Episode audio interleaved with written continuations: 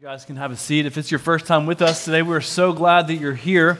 Um, today we're going to be jump back into the book of John. We're going to be in John 5, which is uh, another non-traditional Christmas text. But as I plan to show you today, I think it works really well for us uh, as we look towards Christmas. In fact, the title of our three-week mini-series, "He Has Come," uh, comes right out of John 5:43 that says, "With Jesus speaking, I have come in my Father's name." And so, in a lot of ways, John 5 gives us some in-depth teaching and explanation for the birth of Jesus. You know, and as I said last week, the book of John, uh, it doesn't have the traditional birth narrative with the manger scene and baby Jesus, but it fa- and does in fact teach us about the incarnation, which is just a fancy way of uh, saying God became a human and came down to earth and live among us, which is why we celebrate Christmas. Everything in the book of John uh, points to Jesus as the Son of God. Uh, in fact, the entire book was written for that purpose, as John 20, 31 tells us, that we may believe that Jesus is the Christ, the Son of God, and that by believing we may have life in his name. And the reason we celebrate the birth of Jesus is not because Jesus was a cute baby uh, lying in the manger and it's fun to celebrate birthdays. No, the reason we celebrate Christmas is because God came down to earth uh, to live, in, live among us in the human flesh. And the reason the birth of Jesus is so important is because it shows us that God took on the entirety of human form. And we'll talk more about this next week, but for this week, uh, we'll see in John 5, uh, the religious leaders that Jesus are, is talking to, they completely missed it. They completely missed the incarnation. They completely missed that God became a human and lived among his people. They completely missed that Jesus was the Son of God. Jesus, the Son of God, he was right in front of their face, and they completely missed it, which leads us to our main idea. Don't miss it. Uh, don't miss Jesus, the Son of God. Maybe you've heard the idiom uh, if it were a snake, it would have bit him. Uh, and unfortunately, I've heard this, uh, heard that phrase way too many times in my life. I don't know what it is, but y'all, I'm the absolute worst uh, world's worst at finding things that I should be able to find. All the women in my life tell me it's a man thing. Um, but y'all, I know in the name of all the men that I know, I, am just going to completely reject that, okay? I'm going to take one for the team and say it's only me. Uh, in fact, I know that women struggle with it too. Uh, but regardless, in our house, I'm always the one that can never find things in the refrigerator uh, or the pantry or our kids' clothes or shoes or really just about anything. And Kelly, uh, without fail, from the other room, uh, says it's there, you just got to look. Uh, or she'll tell me exactly where it is, and then I still can't find it. I'm like, babe, where is it? Uh, and she'll come over uh, and have it in about two seconds. And I will neither confirm nor deny this, uh, but about half the time it is, in fact, right in front of my face. Um, thus, cues the phrase, if it were a snake, it would have bit me. And that's exactly what's happening uh, in our passage today with the religious leaders. Jesus, the Son of God, is right in front of their face, and they completely missed it. And, and I think we can all agree that the same thing can easily be true of Christmas, especially in our culture. Uh, it's so easy to miss the purpose of Christmas, uh, thinking more about the Christmas presents we still need to buy, or the presents we still need to wrap, uh, or the, all the direct decorations that still need to go up, and not to mention for the kids all the things surrounding Christmas that have nothing to do with Jesus. And hear me, I'm not saying uh, we don't do these things, my family does some of these things. I'm just saying it's really easy for us to miss why we celebrate Christmas. And everything in our passage today is shouting at us don't miss Jesus. Don't miss that God became a human and came to live among his people. Don't miss the hope of Christmas. And you know, we don't have to look too far or watch the news for too long or, or look too deep into our own life to see that the world is dark and life is difficult and relationships are strained and our sin is great and that we desperately need the hope of Christmas. We need it. Our friends need it. Your neighbors need it. We all need it. So don't miss it. That's the big idea. But before we uh, read our passage today, I do want to quickly remind us of what's happening in our text. Um, Jesus, up to this point, he's performed three miracles. He turned water into wine, he healed a young boy, and he also healed a man uh, who was paralyzed for 38 years.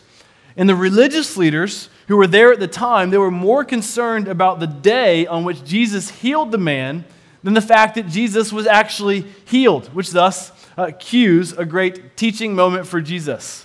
You know, last week we saw the first half of this teaching moment uh, that Jesus has authority over all things. And this week, in the second half, we'll see him get more direct with these religious leaders uh, who clearly were missing that Jesus is the Son of God, the Messiah.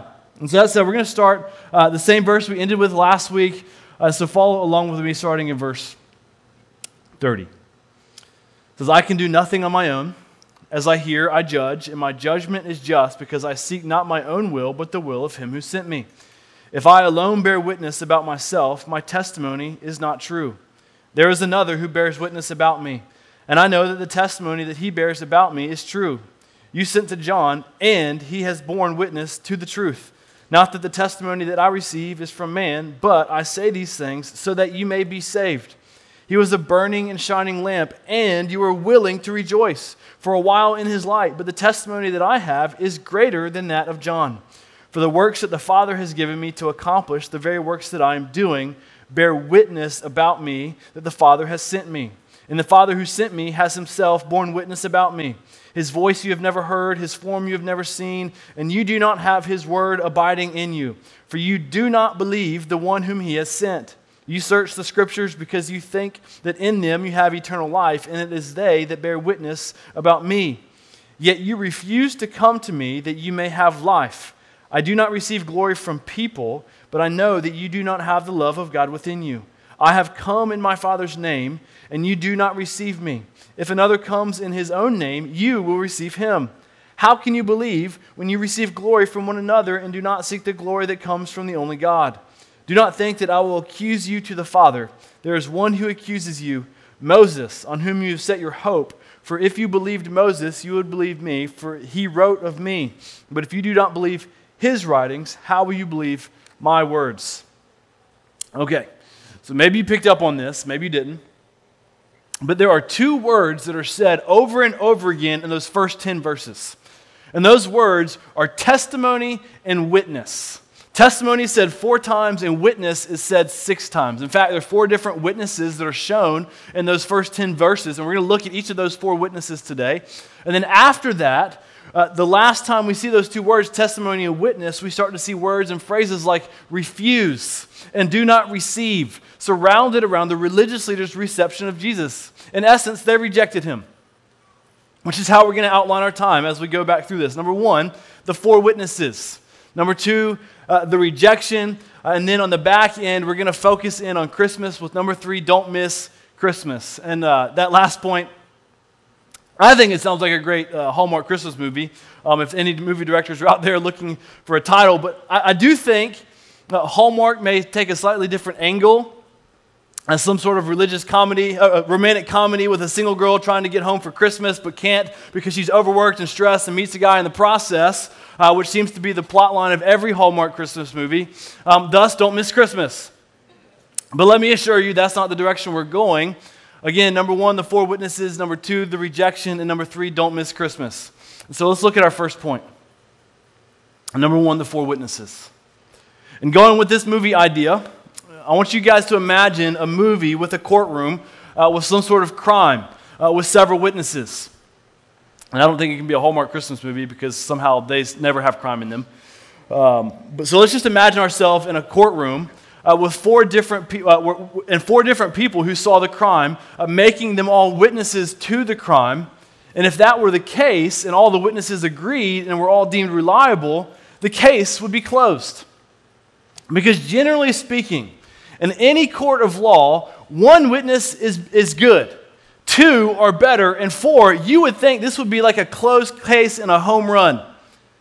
Especially if they're all different types of witnesses, all coming from different perspectives uh, at all different times and in different ways, and they're all independent of each other. Uh, that makes for a really strong case. It would be a done deal.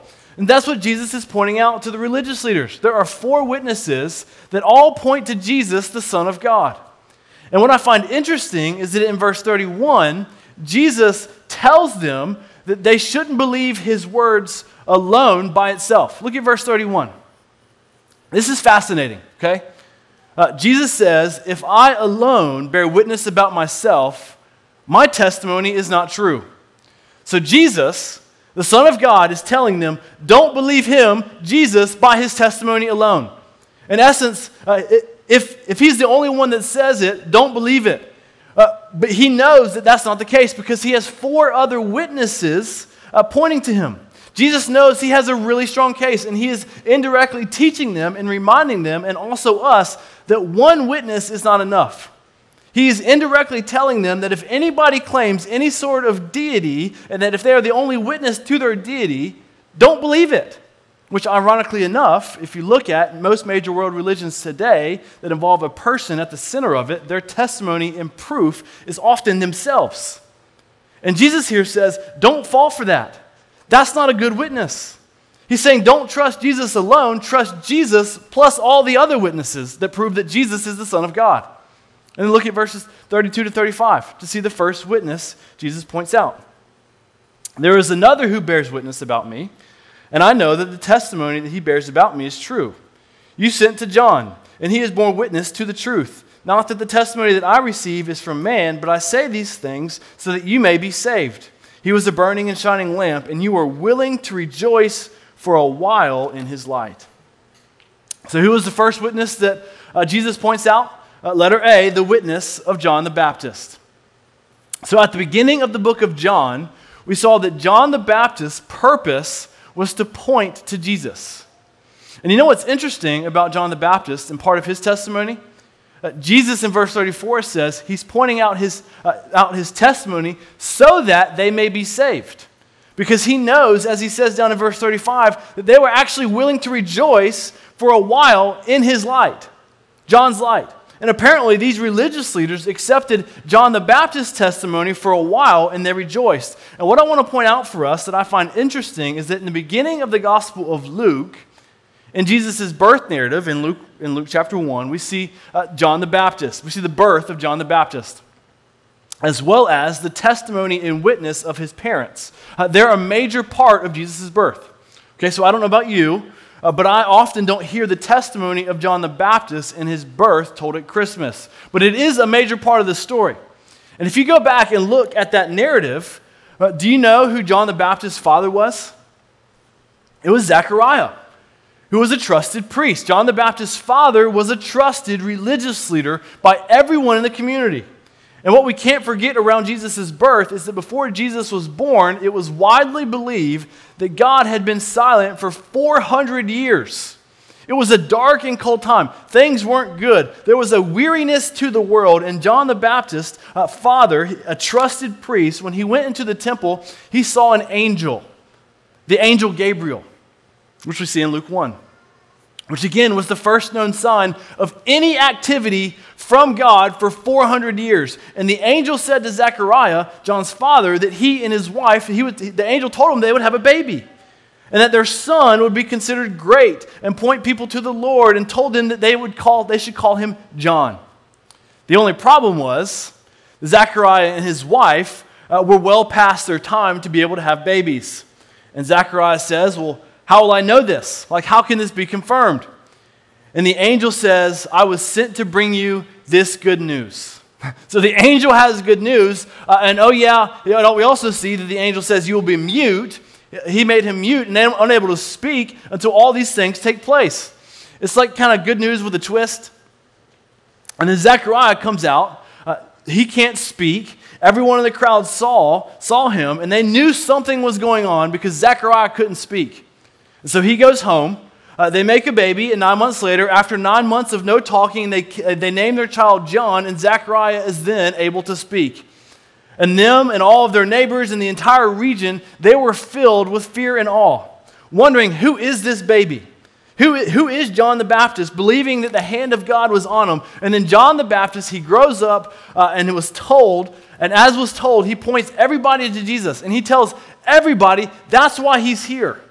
And Jesus, in our text for today, in John 5, Jesus knows that these religious leaders know this entire story, that they, they knew the testimony of John. Like they knew of the 400 years of silence and Zechariah, who was uh, of nine months of not being able to speak, and they knew of Zechariah and Elizabeth, uh, who were past their ability to have babies, uh, and they knew how trusted Zechariah was in the community as a priest. And Jesus know, knows that they trusted and rejoiced with everything that surrounded John the Baptist, who pointed them to Jesus. And Jesus was reminding them of this here and pointing them back to that.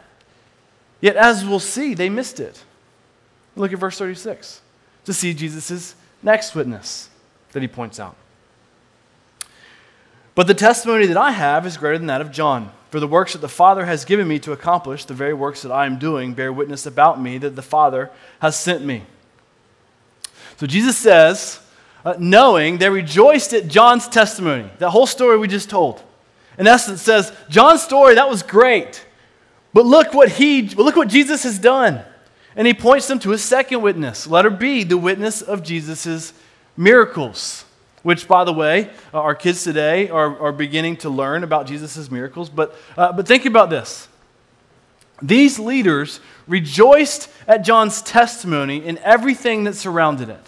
They, they fully knew that God had been silent for 400 years, and Zechariah was mute and nine, for nine months and couldn't talk, and then his son was born, and he names him John, and then he can then miraculously talk, creating all, some, all sorts of buzz in the community, putting up their antennas, thinking something is happening, like God is on the move.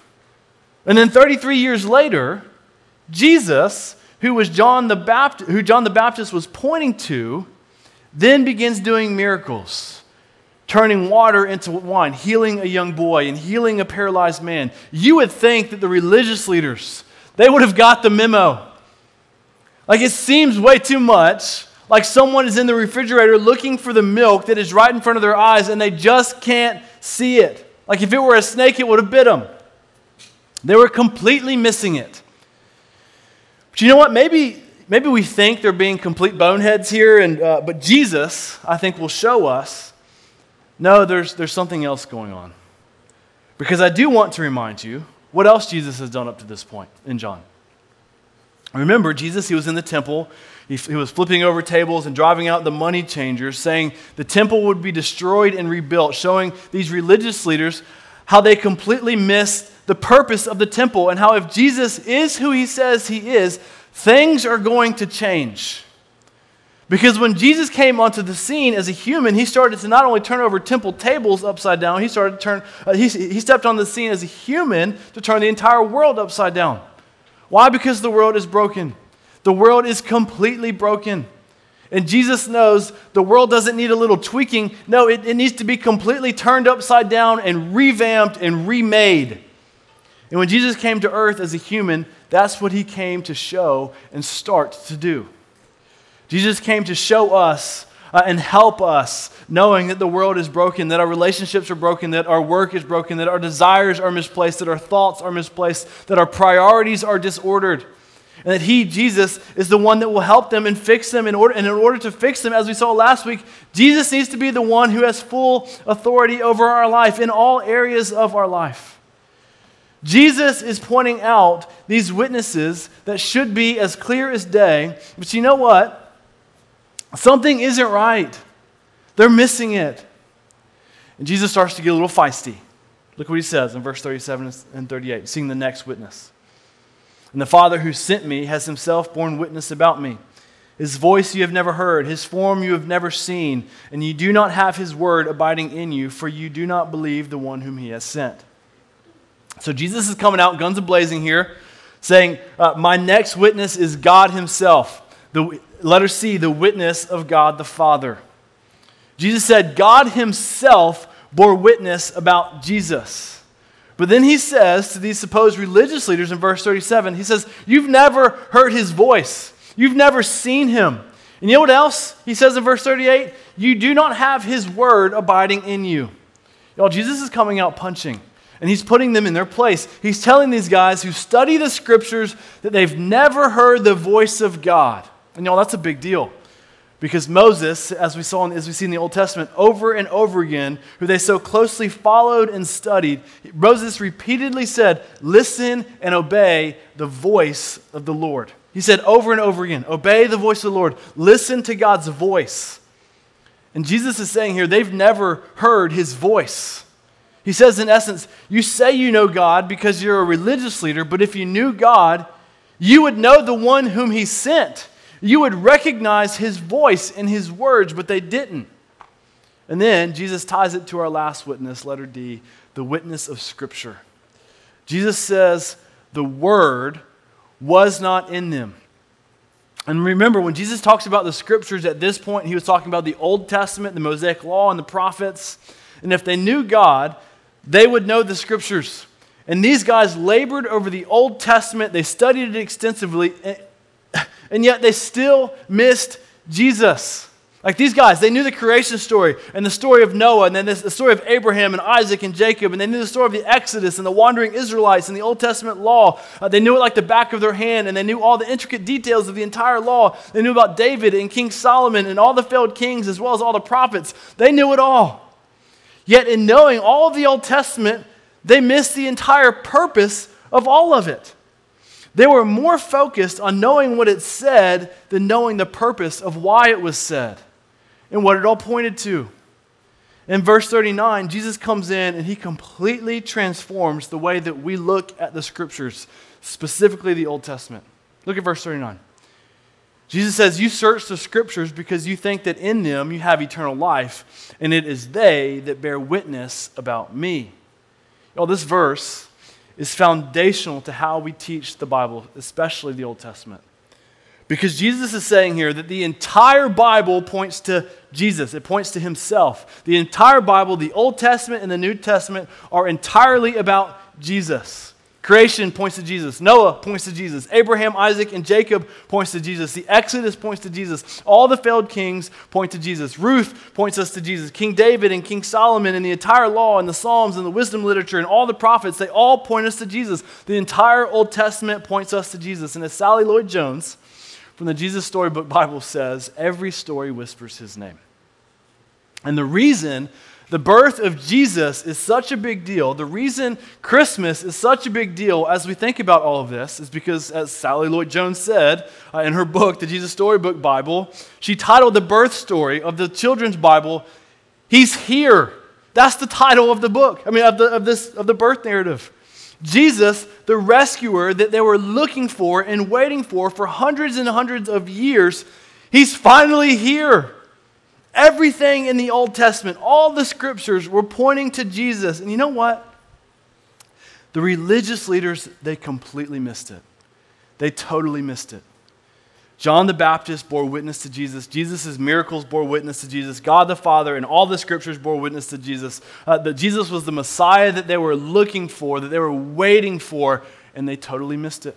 God came down to earth to rescue them uh, and come and live among them, and they missed it. Because they missed it, Jesus starts uh, to, to pop open the hood and show them why. Look at verses 40 to 42. Yet you refuse to come to me that you may have life. I do not receive glory from people, but I know that you do not have the love of God within you. So God came down to earth. Uh, Jesus was God in the flesh. The miracle of Christmas happened. God came to live among his people to bring hope and life, uh, and they missed it. But like I said earlier, they didn't just miss it, they flat out rejected it, which leads us to number two the rejection. Jesus said in verse 40, they refused to come to him that they may have life. They refused Jesus. They refused the life. They rejected the life found in Jesus. And because of that, they did not have the love of God within them, Jesus says. They saw God, they saw the witnesses, they understood uh, that what was going on uh, with, with John. They saw miracles, they read and studied the scriptures, but they rejected it. And we need to ask why. Like, why did they flat out reject Jesus? Think about this. Jesus came into the world, born as a human. He came to live and dwell among his people to provide hope and healing and restoration for a dark world. Uh, they were waiting for someone like him to come, but they rejected him, and so we need to ask why. Why did they totally reject him? Let's keep reading. Verse 43 and 44. I have come in my Father's name, and you do not receive me. If another comes in his own name, you will receive him. How can you believe? when you receive glory from one another, and do not seek the glory that comes from the only God. So I want us to slow down here and notice verse 43. Jesus came into the world in his Father's name, meaning he came representing his Father. He came as Jesus, the Son of God. He came using God's name. For example, uh, my, my dad's name is Rick. And so using this, I would be Eric, the son of Rick. But Jesus, he was Jesus, the Son of God. Again, showing God as his Father. He, he came in his Father's name. And a little fun fact here Jesus never referred to himself as Jesus, the son of Joseph. Three times uh, that others called him that. But Jesus always called himself Jesus, the Son of God. He came in his Father's name, but they did not receive him. They rejected him. But yet he points out that they won't receive him. But yet they will receive other false teachers ones that will endorse themselves, that will uh, be their own witnesses, representing only themselves. And Jesus, who represents God, was rejected. But those who represent themselves and promote themselves will be received, which I think really gets at the human heart, showing how we often prefer self promotion and pride over self denial and humility. But we'll get to that. So let's keep reading and finish our text. Look at verse 45 to 47. Jesus says, do not think that I will accuse you to the Father. There is one who accuses you, Moses, on whom you have set your hope. For if you believed Moses, you would, have believed, you would believe me, for he wrote of me. But if you do not believe his writings, how will you believe my words? Again, Jesus is throwing punches here. He's showing them their unwillingness to believe. And in fact, these religious leaders, he's saying they don't, they, they don't even believe Moses, the guy that uh, who wrote the book that they study so extensively. Because if they believed Moses, they would believe Jesus. Because follow me here. Think about this. Okay, so back at the end of Deuteronomy 18 in the Old Testament, the scriptures say that God would raise up a prophet like Moses, that God would speak to, and God will put words in his mouth and saying he would speak in God's name. And Moses even gives them a response when they wonder, how we even know if this is true? And he responds and says in Deuteronomy 18, if someone speaks in his name and whatever he says does not happen, it's not from God. And then three times, up to this point in the book of John, Jesus has proclaimed a miraculous event as the Son of God, and then each of them actually happened. Again, if they would have believed Moses, they should have then believed Jesus. Moses told them about Jesus. Again, they should have caught on to Jesus as the Messiah, but they didn't because they didn't trust Moses. That's what Jesus says at the end of our text. But again, we need to ask why didn't they believe Jesus and why didn't they believe Moses? Why did they reject them both? Why did they reject Jesus? As we saw back in verse 44, it's because they were seeking the praise of man and not the praise of God. Look back at verse 44 again. How can you believe when you receive glory from one another and do not seek the glory that comes from only from the only God? So Jesus here in verse 44, he gets at the heart of their rejection. Everything was right in front of their faith, face. Uh, if it was a snake, it would have bit them. They had the testimony of John the Baptist, Jesus' miracles of God in scriptures, and Moses told them he was coming. But the problem was, as verse 44 shows us, they were seeking glory for themselves and not from God.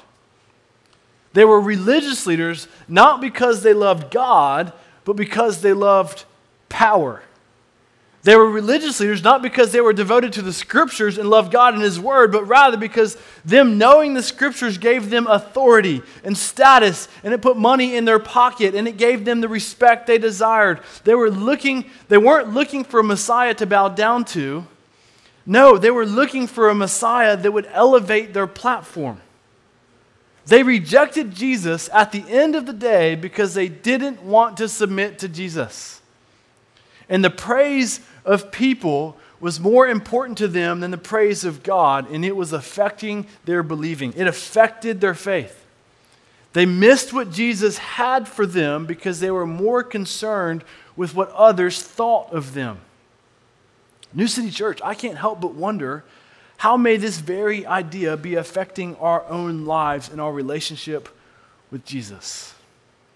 Let's ask the question how are we missing the way Jesus is ministering to us because we're more concerned with what others think of us? What power is being stripped from God because we're giving that power to other people? Y'all, we know that Jesus came to bring peace on earth, and so let's ask what peace are we losing because we're anxious about what someone else may think? We know that Jesus came to bring hope and healing, but let's ask how may our hearts be hardened from the, from the healing power of God when we confess sin, but we don't confess sin because, we have, uh, because people have more power and authority in our life than Jesus Christ? And I know uh, seeking the praise of people that manifests itself in various ways. For example, Materialism is often a byproduct of the praise of people. A social media addiction is a fruit of the praise of people. Stress and worry and anxiety are oftentimes, sometimes, a byproduct of the praise of people. Pride is often a result of the praise of people. A lack of boldness in gospel witness is often a result of the praise of people. Fear of failure is often a result of the praise of people. Demanding respect and authority is often a byproduct of the praise of people. A desire for status and position and success are often driven in an unhealthy way by the praise of people. Y'all, we could go on and on about this, about how this affects us. And do you know why this is so sneaky for us? Because at the surface, it doesn't seem me centered because we're considering others. But may we not be fooled because it is, in fact, me centered and not Jesus centered. Because in seeking the praise of people, we're thinking, how does that person affect me? Or how does that person see me? Or what does that person think of me? And what Jesus is showing us here is that this way of thinking can be detrimental for us because in it we miss the life that God intends for us.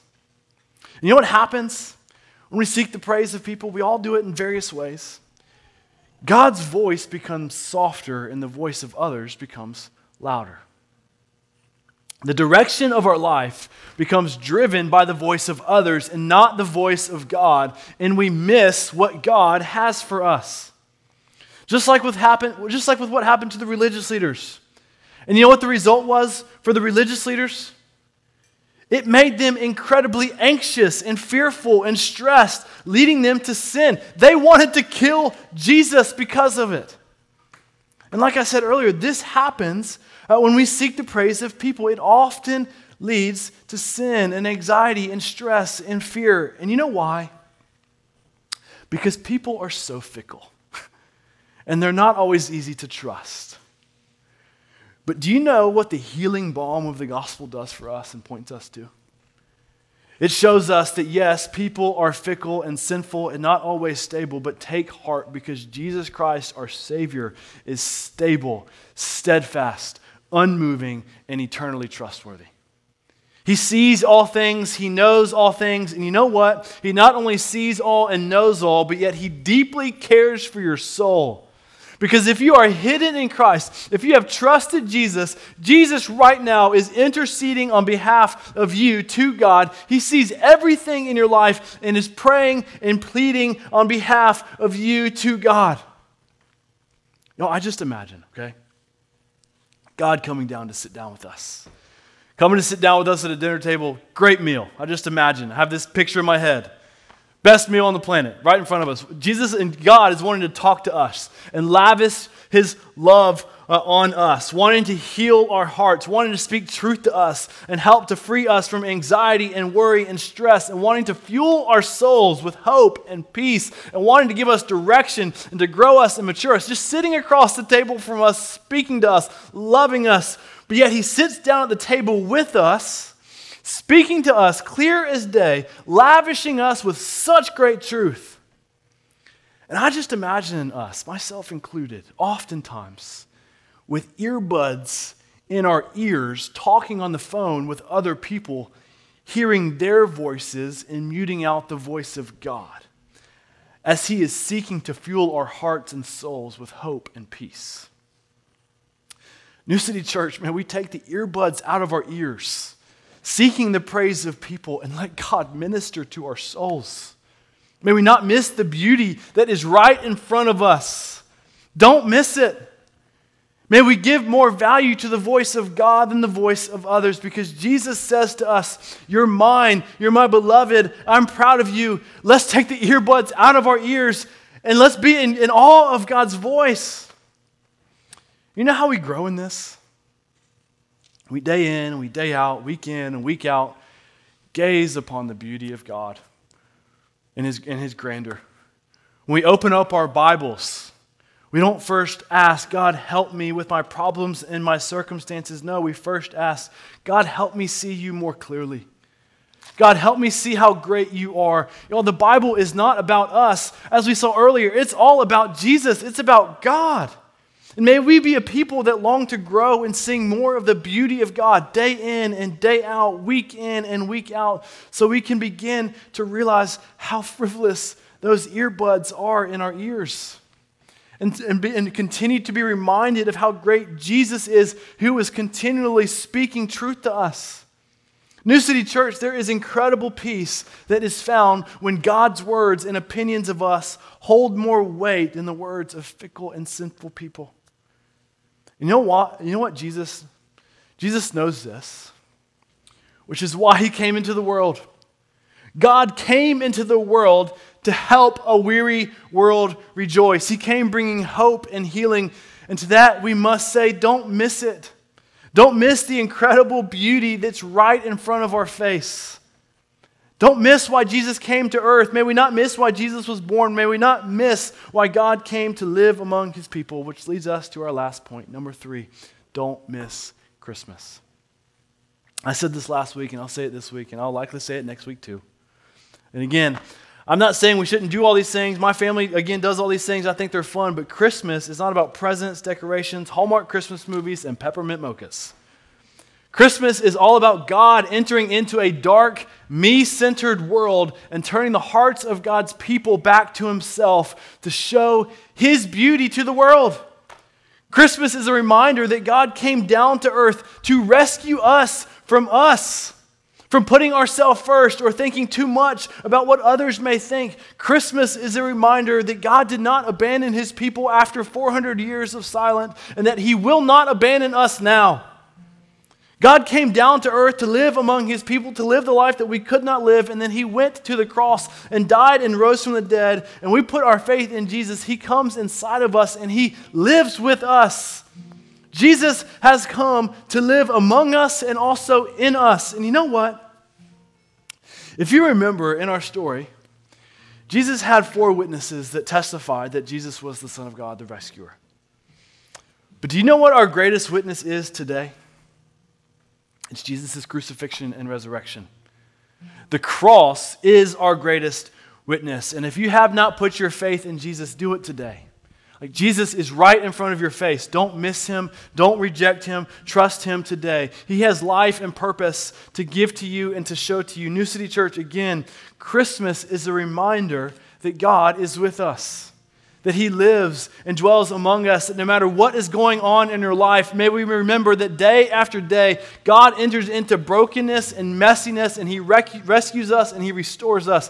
Every day, in some way, we fail, we sin, and we fall short. But you know what? Every day, by God's continuing and ongoing supply of never ending grace, God continues to rescue us from us. He continues to lavish His love on us. But we need to remember to take those earbuds out and hear the voice of God. We need to remember that, yes, God is with us and speaking with us, but we need to remember that we're in the presence of God, listening to his voice. Because when God's voice is greatest in our life, God brings hope and, and healing. And with that said, I want to close with this. Y'all, we're not the only ones that need this. There are people all around us that see the darkness and noisiness and messiness of the world that also need hope and healing. There are people all around us that need the hope of Christmas. And next week at our Christmas service, you know, we have an incredible opportunity to write a friend or a neighbor and maybe uh, see a life changed forever. We are in an incredibly unique time in history right now. We're about one third of regular church attenders from two years ago they never made it back to church. They stopped attending and they haven't been back since. And if you know anybody that once attended uh, any church but not, is now not attending, next week is the time to invite them because for whatever reason, uh, around Christmas and Easter in our culture, people are way more likely to come to church just from a simple invitation. You know, a simple invitation this week could fuel hope and healing for your neighbor or your friend. It could change their life forever. So let me leave you with this simple question today Who will you be inviting uh, next week as just a simple invitation of hope and healing? Let's pray.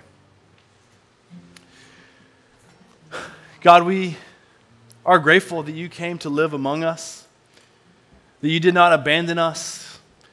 You didn't abandon us uh, then, you didn't abandon us the cross, Father, and you won't abandon us now. God, you are with us, living among us. And Father, that is, there is great hope and healing. Father, there's great peace that can be found knowing that you are with us, that you, that you are laboring alongside of us. God, we need you, and we ask all of this in Jesus' name. Amen.